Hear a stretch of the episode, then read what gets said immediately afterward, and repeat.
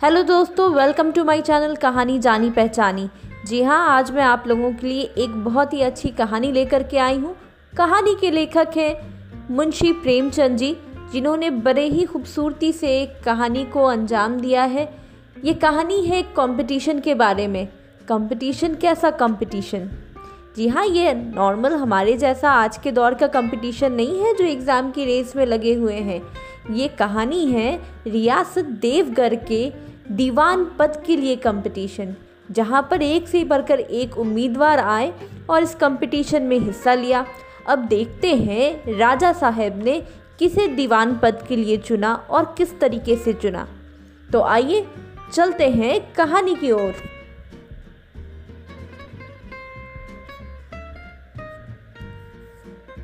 जब रियासत देवगढ़ के दीवान सरदार सुजान सिंह बूढ़े हुए तो परमात्मा की याद आई।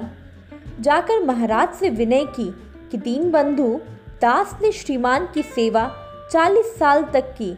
अब मेरी अवस्था भी ढल गई। राजकाज संभालने की शक्ति नहीं रही। कहीं भूल चूक हो जाए तो बुढ़ापे में दाग लगे। सारी ज़िंदगी की नेक नामी मिट्टी में मिल जाए। राजा साहब अपने अनुभवशील नीति कुशल दीवान का बड़ा आदर करते थे। बहुत समझाया। लेकिन जब दीवान साहब ने ना माना तो हार कर उनकी प्रार्थना स्वीकार कर ली। पर शर्त ये लगा दी कि रियासत के लिए नया दीवान आप ही को खोजना पड़ेगा।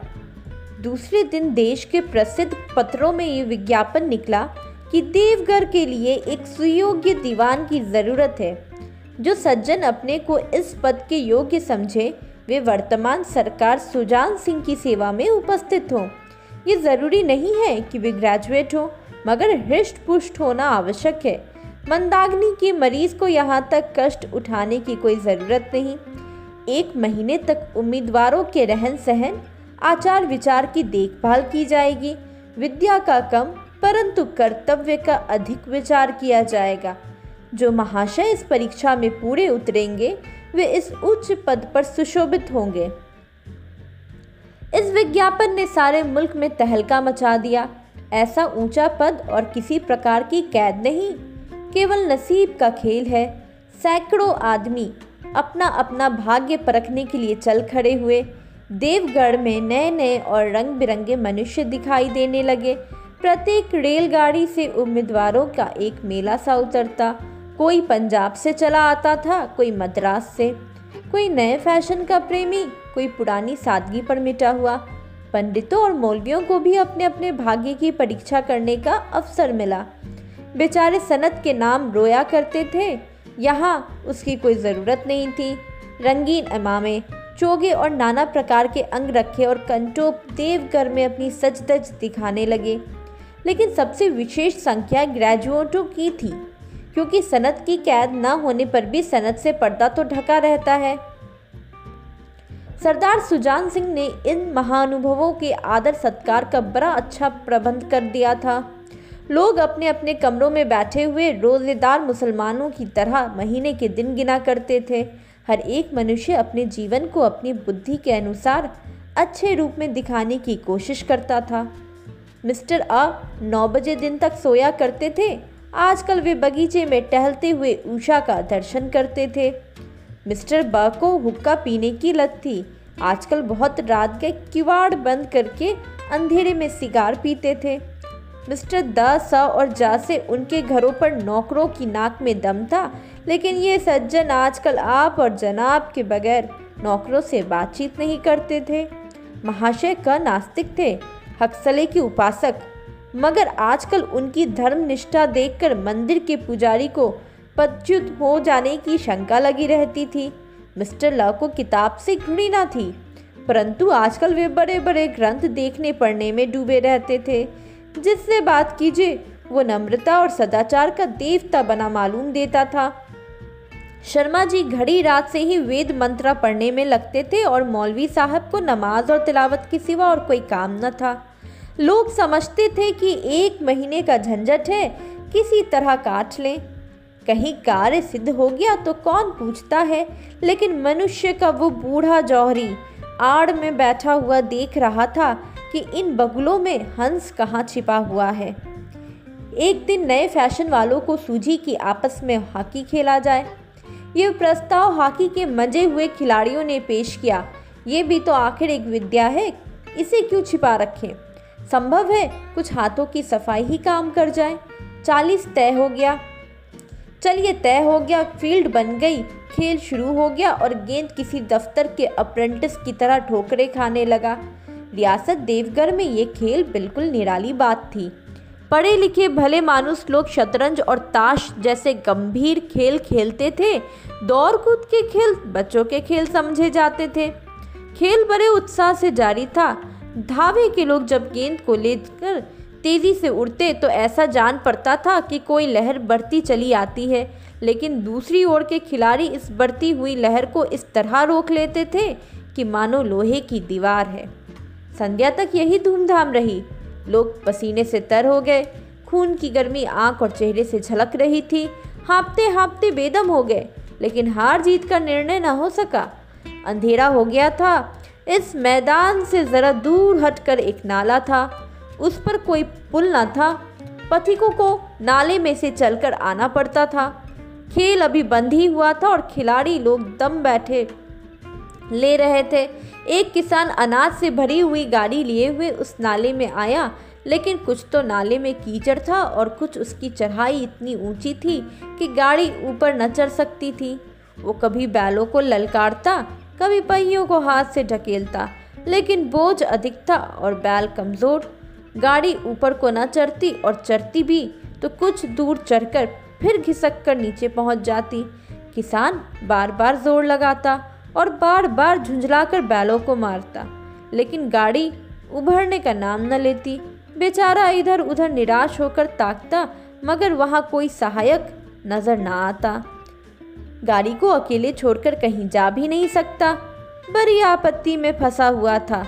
इसी बीच में खिलाड़ी हाथों में डंडे लिए घूमते घामते उधर से निकले। किसान ने उनकी तरफ़ सहमी हुई आँखों से देखा, परंतु किसी से मदद मांगने का साहस ना हुआ। खिलाड़ियों ने भी उसको देखा, मगर बंद आँखों से, जिनमें सहानुभूति न थी। उनमें स्वार्थ था, मद था, मगर उदारता और वात्सल्य का नाम भी न था। लेकिन उसी समूह में एक ऐसा मनुष्य था, जिसके हृदय में दया थी और साहस था। आज हॉकी खेलते हुए उसके पैरों में चोट लग गई थी। लंगड़ाता हुआ धीरे धीरे चला आता था। अकस्मात उसकी नग निगाह गाड़ी पर पड़ी, ठिठक गया। उसे किसान की सूरत देखते ही सब बातें ज्ञात हो गई।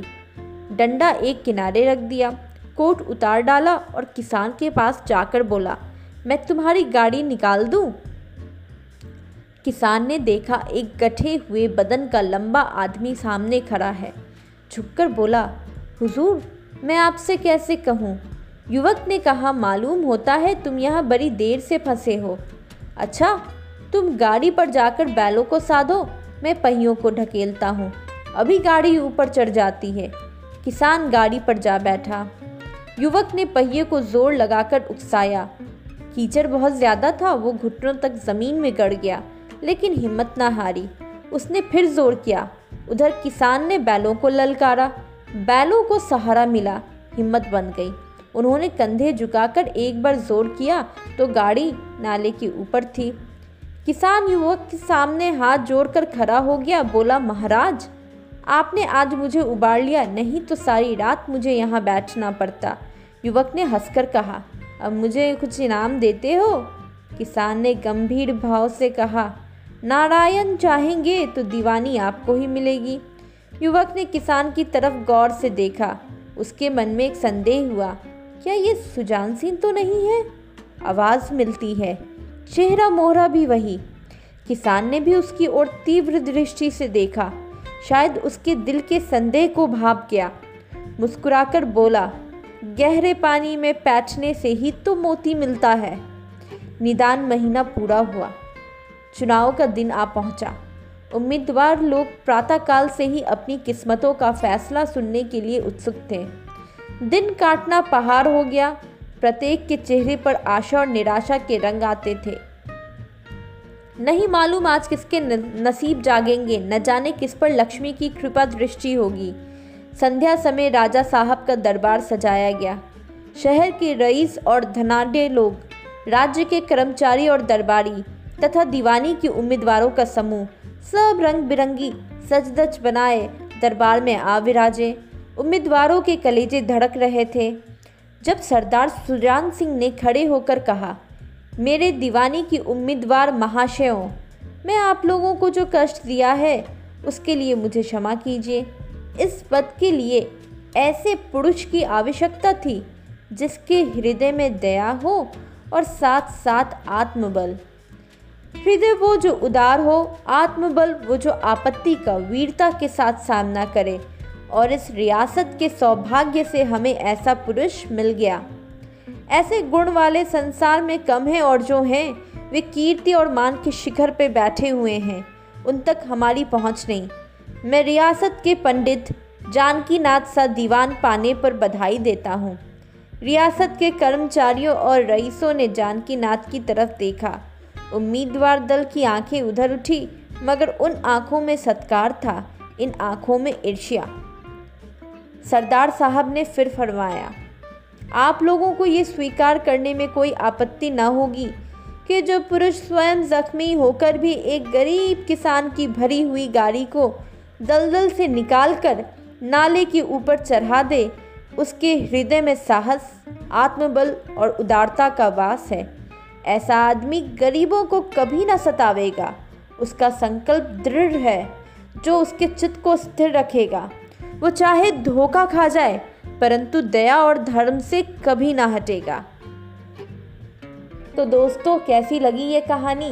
जी हाँ हमेशा याद रखिए कि जिस व्यक्ति के हृदय में उदारता है, जिसके हृदय में, जिसके दिल में दया है, वो अपनी जगह वो अपने कर्मों से अपने फल को प्राप्त कर लेता है। तो इसी के साथ हम चलते हैं आज। अलविदा कहते हैं आप लोगों को। फिर मिलेंगे एक नई कहानी के साथ। तब तक खुश रहिए।